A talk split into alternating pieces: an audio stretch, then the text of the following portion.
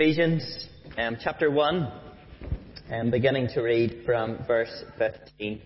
Um, just last week we began a series on Ephesians. Last week we were looking at the first 14 verses. So this morning we look from verses 15 down to verse 23. Um, Ephesians, a letter written by the Apostle Paul um, to churches in Ephesus and also circulating around um, that particular area. Um, no, doesn't seem to be any specific um, issue that Paul is addressing with, within the letter. Um, but he writes to these churches, and, and through this we, we get a, a big picture of God's eternal plan of salvation. We, we see clearly our identity in Christ, which is what we, what we want to really take hold of through this series, to learn again who we are and what that means for us in living day by day. So, Ephesians chapter 1, and we'll read from verse 15. For this reason, because I have heard of your faith in the Lord Jesus and your love toward all the saints, I do not cease to give thanks for you, remembering you in my prayers, that the God of our Lord Jesus Christ, the Father of glory, may give you the spirit of wisdom and of revelation in the knowledge of Him, having the eyes of your hearts enlightened, that you may know what is the hope to which He has called you, what are the riches of His glorious inheritance in the saints, and what is the immeasurable greatness of His power toward us who believe, according to the working of His great might that He worked in Christ when he raised him from the dead and seated him at his right hand in the heavenly places. Far above all rule and authority and power and dominion, and above every name that is named, not only in this age, but also in the one to come. And he put all things under his feet, and gave him his head over all things to the church, which is his body, the fullness of him who fills all in all. Let's just pause for a brief prayer. Let us pray together. Our Father, as we have said, we are thankful to meet around your word again. And we ask that you would speak to us. And we come to you hungry, longing for more of you in your word. And Father, may we leave here this morning more satisfied. May our souls be more satisfied in Christ. Show us again the glories of Christ, these great truths that we have um, just been singing about from eternity past to eternity future.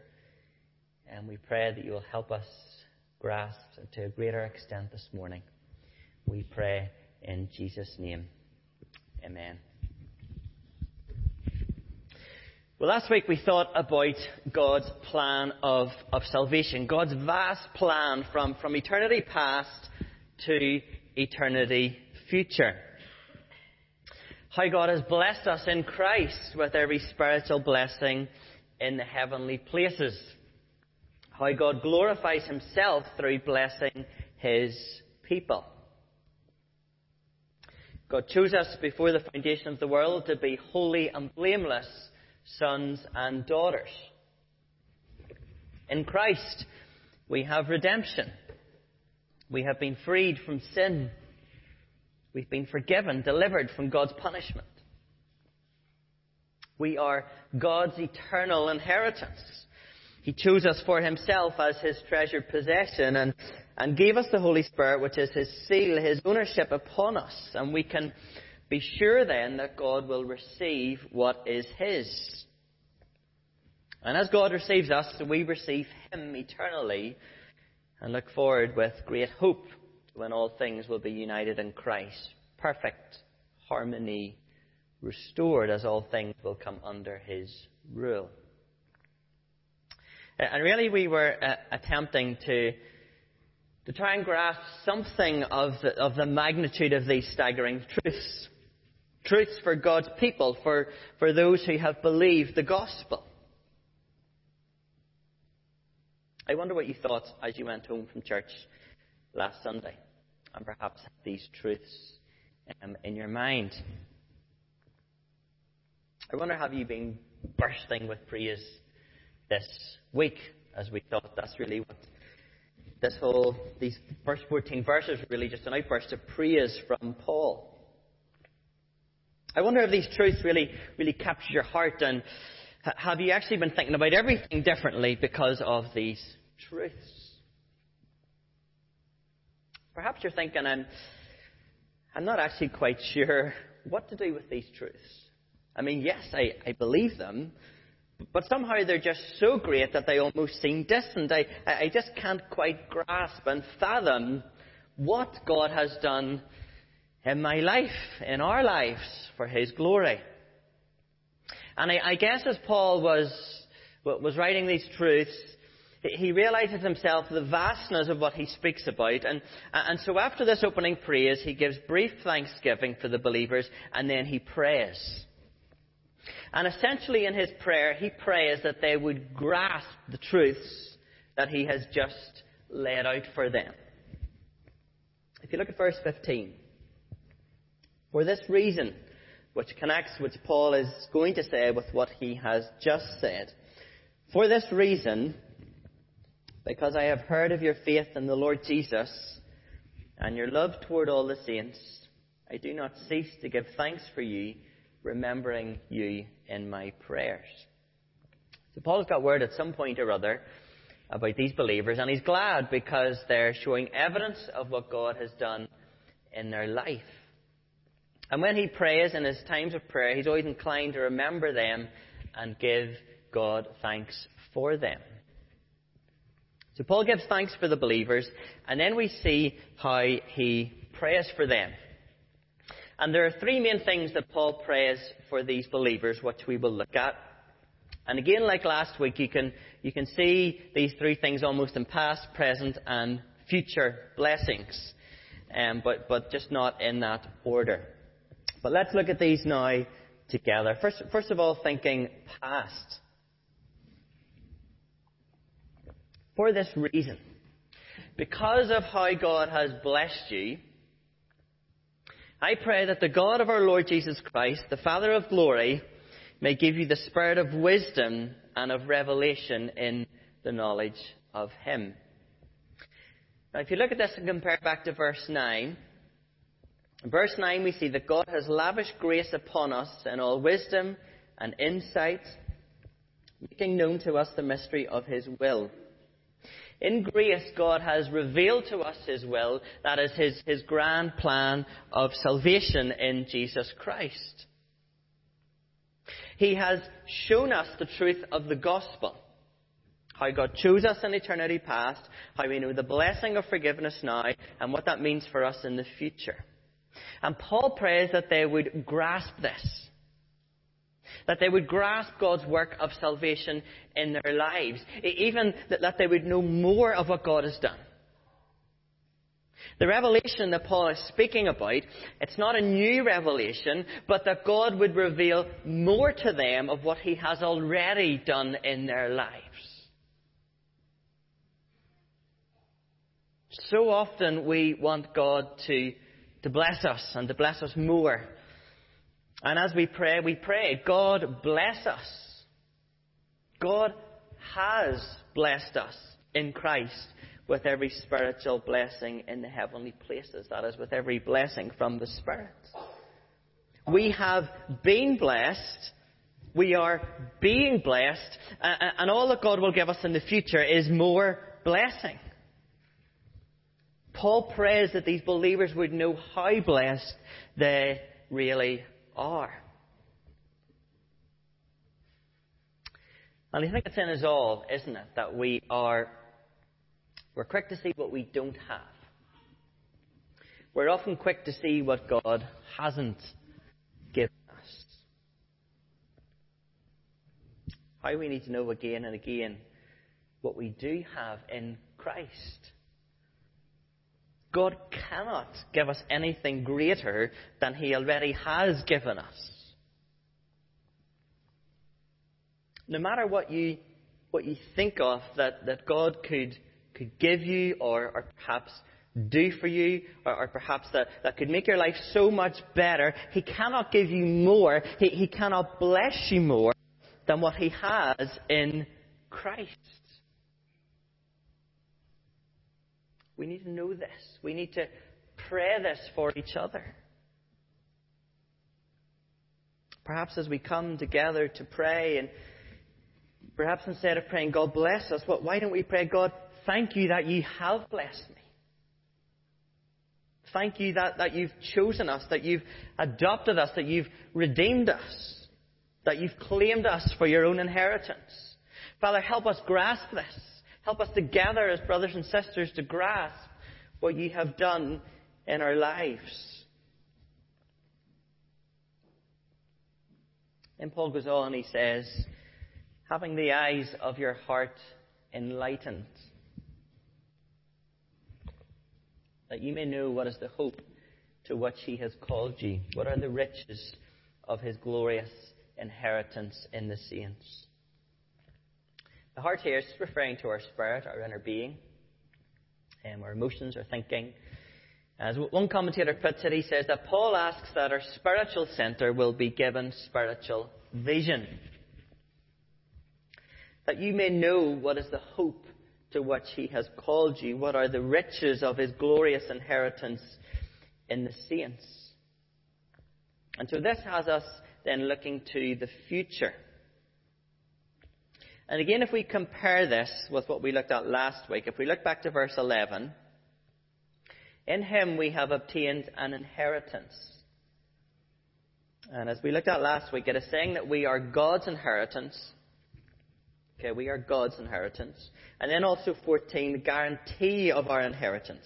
And also verse 12 refers to the hope that we have in Christ. And so again we see that what Paul has already said of these believers that is true, that they have great hope for the future because they are God's inheritance. Paul prays that they would know that they would see what God is doing in this world. But Paul prays really that they would see the world the way God does. See, everything now is moving towards then, when all things will be united in Christ, when God will receive the inheritance for which he died, and when all things will be in submission under Christ and perfect harmony restored. It's crucial as believers we catch hold of what God is doing in this world. It's crucial that we see our story and circumstances of our own lives actually fitting into a much bigger story and picture. I always find it striking that the letters Paul wrote when he was in prison, that he rarely mentions the fact he was actually in prison. I do sometimes I imagine if it was if it was me and I was writing to home to church, I, I probably would be writing for these to these churches and pleading with them to pray that God would get me out of prison. Or perhaps no one would blame me for that.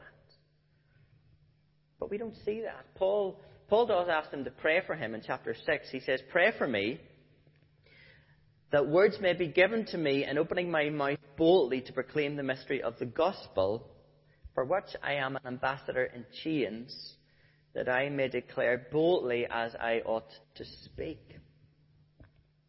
And we see it similar in the Philippians, written probably from the same place of house arrest in Rome. Paul says, I want you to know, brothers, that what has happened to me has really served to advance the gospel. Paul does not pray that, that, that circumstances are, are changed, but that we begin to view circumstances differently. That the eyes of our hearts would be enlightened that, we would be able to see that, that, that in every, even in every circumstance there is purpose and meaning because in and through it God is working out his eternal plan of salvation. And we often see this pattern in the Psalms as well. That when the psalmist is in distress, he, he has that privilege of pouring out his heart to God. But it is often that in catching hold of who God is, that changes not his circumstances, but his view of his circumstances. Do you know sometimes it's difficult to know what to pray? Or even how to pray? If someone perhaps says, I'm, I'm going through this right now, and you think, goodness, do you know, how, how do I pray for you? And I would suggest that what Paul prays for these believers, we can use to pray for each other. So as as so and so, as Bob comes up to us and says, Oh, I'm going through this, can you pray for me? Pray that God would give him the spirit of wisdom and revelation and knowledge of him. Pray that more than anything else, he would know God better.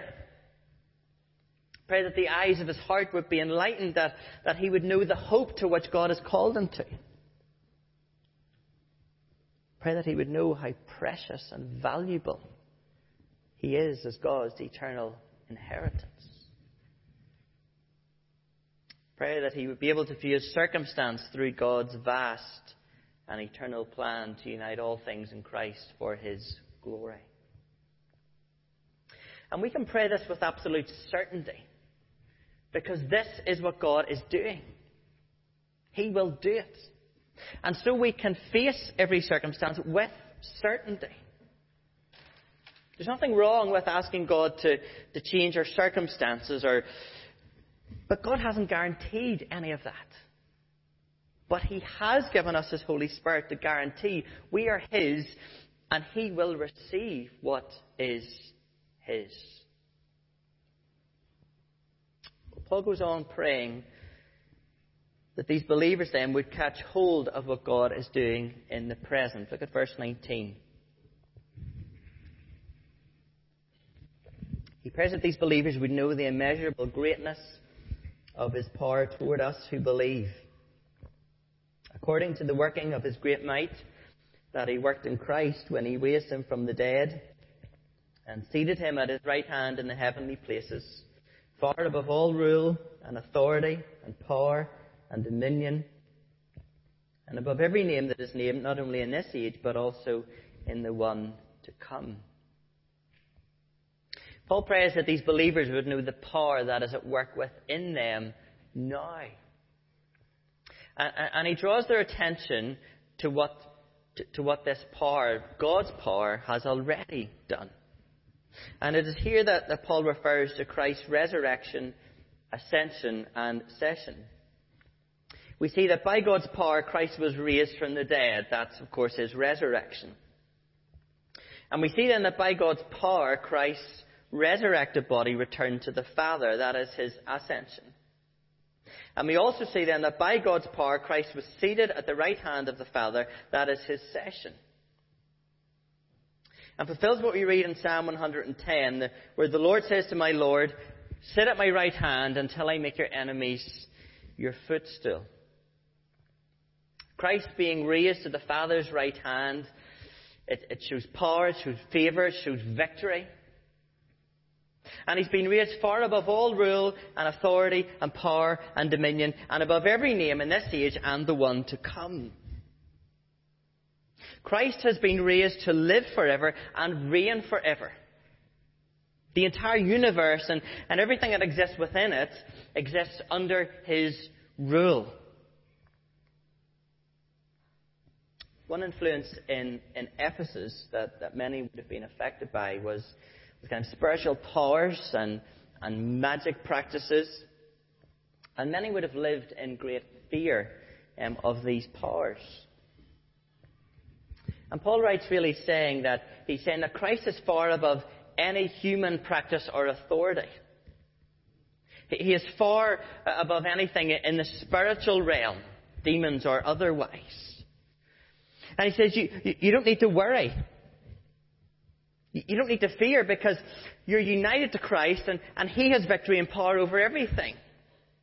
And that means you too have victory and power over everything.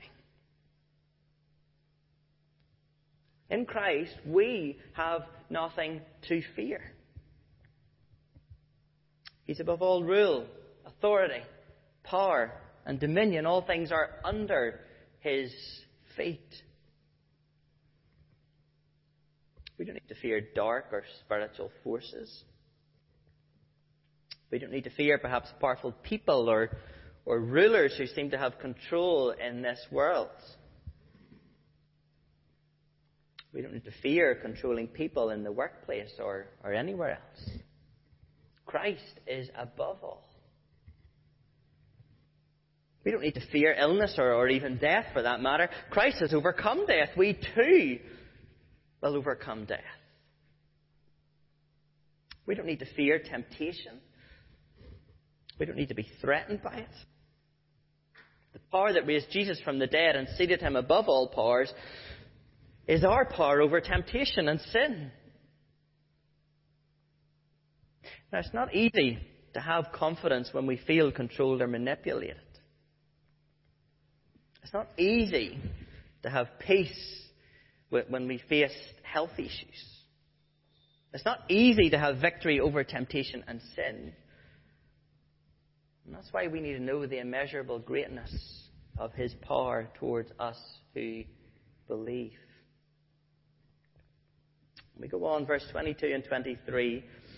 And he put all things on his feet and gave him his head over all things to the church, which is his body, the fullness of him who fills all in all. See, Christ, who is head of all things of the universe, is also head of the church.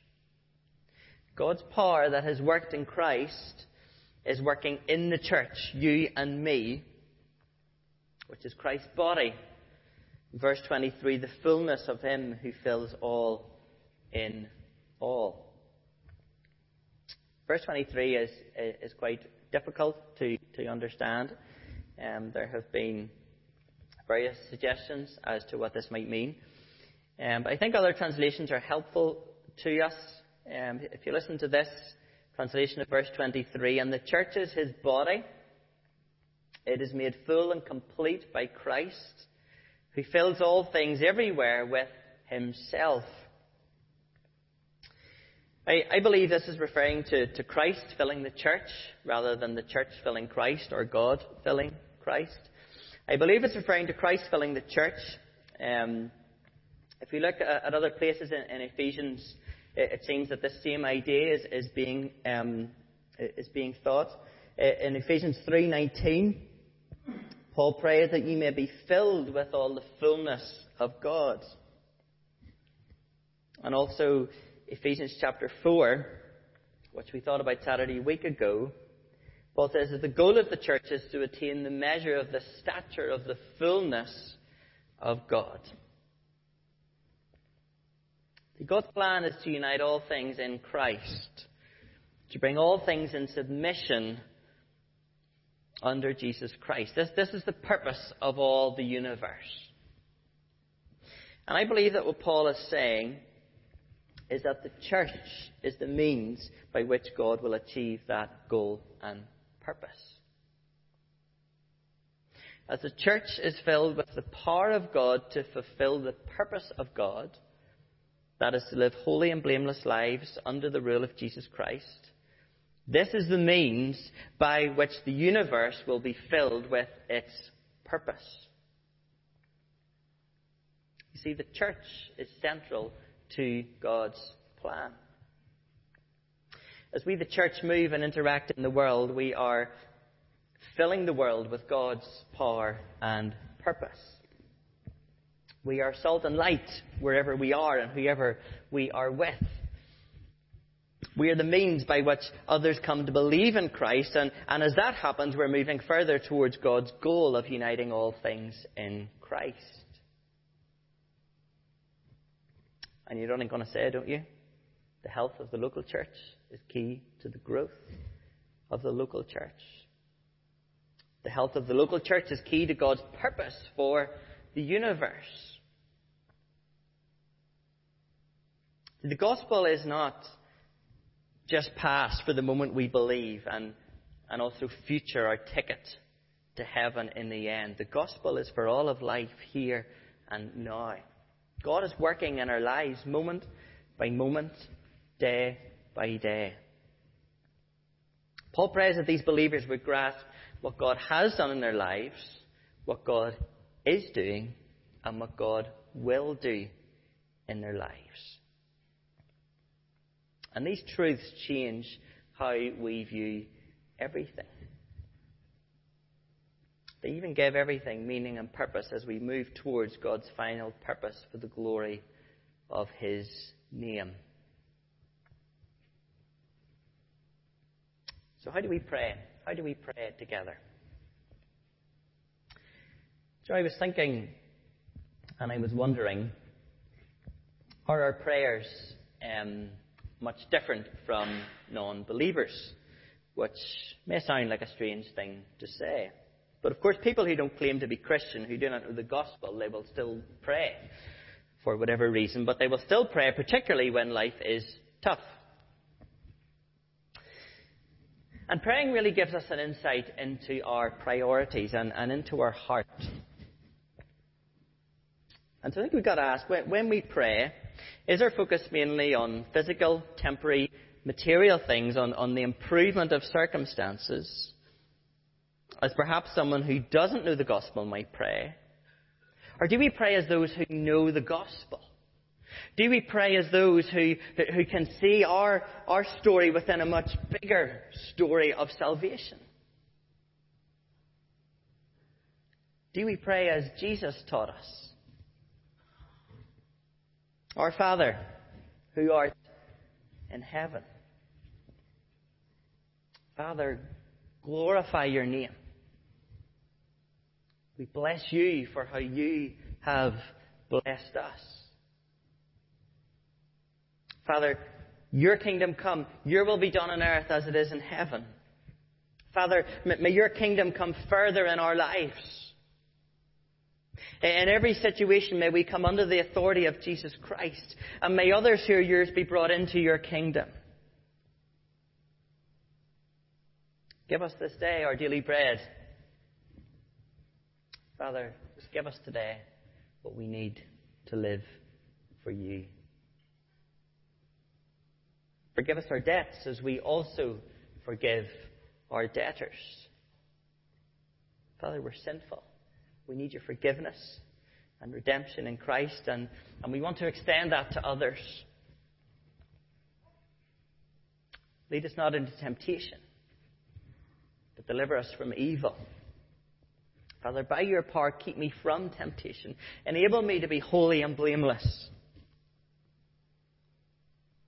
And as older translations have, for thine is the kingdom, the power, and the glory forever. Father, help me know today that you are working for your purpose and your glory, that Christ is alive and reigning now and forever, and all things today are moving towards all things being united in Him. Father, help us to see as you see. Let us pray now together. Our Father, we recognize that these truths of your gospel are at times just hard to catch hold of, are at times hard to grasp. And so we pray, Father, that you would give us wisdom and revelation. Father, that you would help us to see what you have done in our lives. You would help us to see how you have blessed us. Father, we pray that we would know your power that is at work within us. We pray that we would look to that power, rely on that power to be holy and blameless in all circumstances, to be salt and light wherever we are and whoever we are with. And Father, we pray that you will enlighten our hearts, that we might see the great hope that is ours in the future as we are yours, and nothing can take us from you. Nothing will stop you receiving your inheritance. And so, Father, as we thought earlier, whether we are young or old, whether we come today with hands full or hands empty, whether you come with hearts of joy or hearts of sorrow or worry or fear, Father, we pray that in that we will catch hold of what you are doing. Father, that we will, we will have certainty as we live, knowing that our lives fit within your grand story of salvation. Father, that this might even bring us hope and comfort, that it would change the way we view every day. Father, we need you. May we pray for each other. May we pray for each other to have wisdom, to have our hearts enlightened, and to catch hold of the great hope that is ours in Christ. Father, help us, we pray. Continue to speak to us. We pray in Jesus' name. Amen.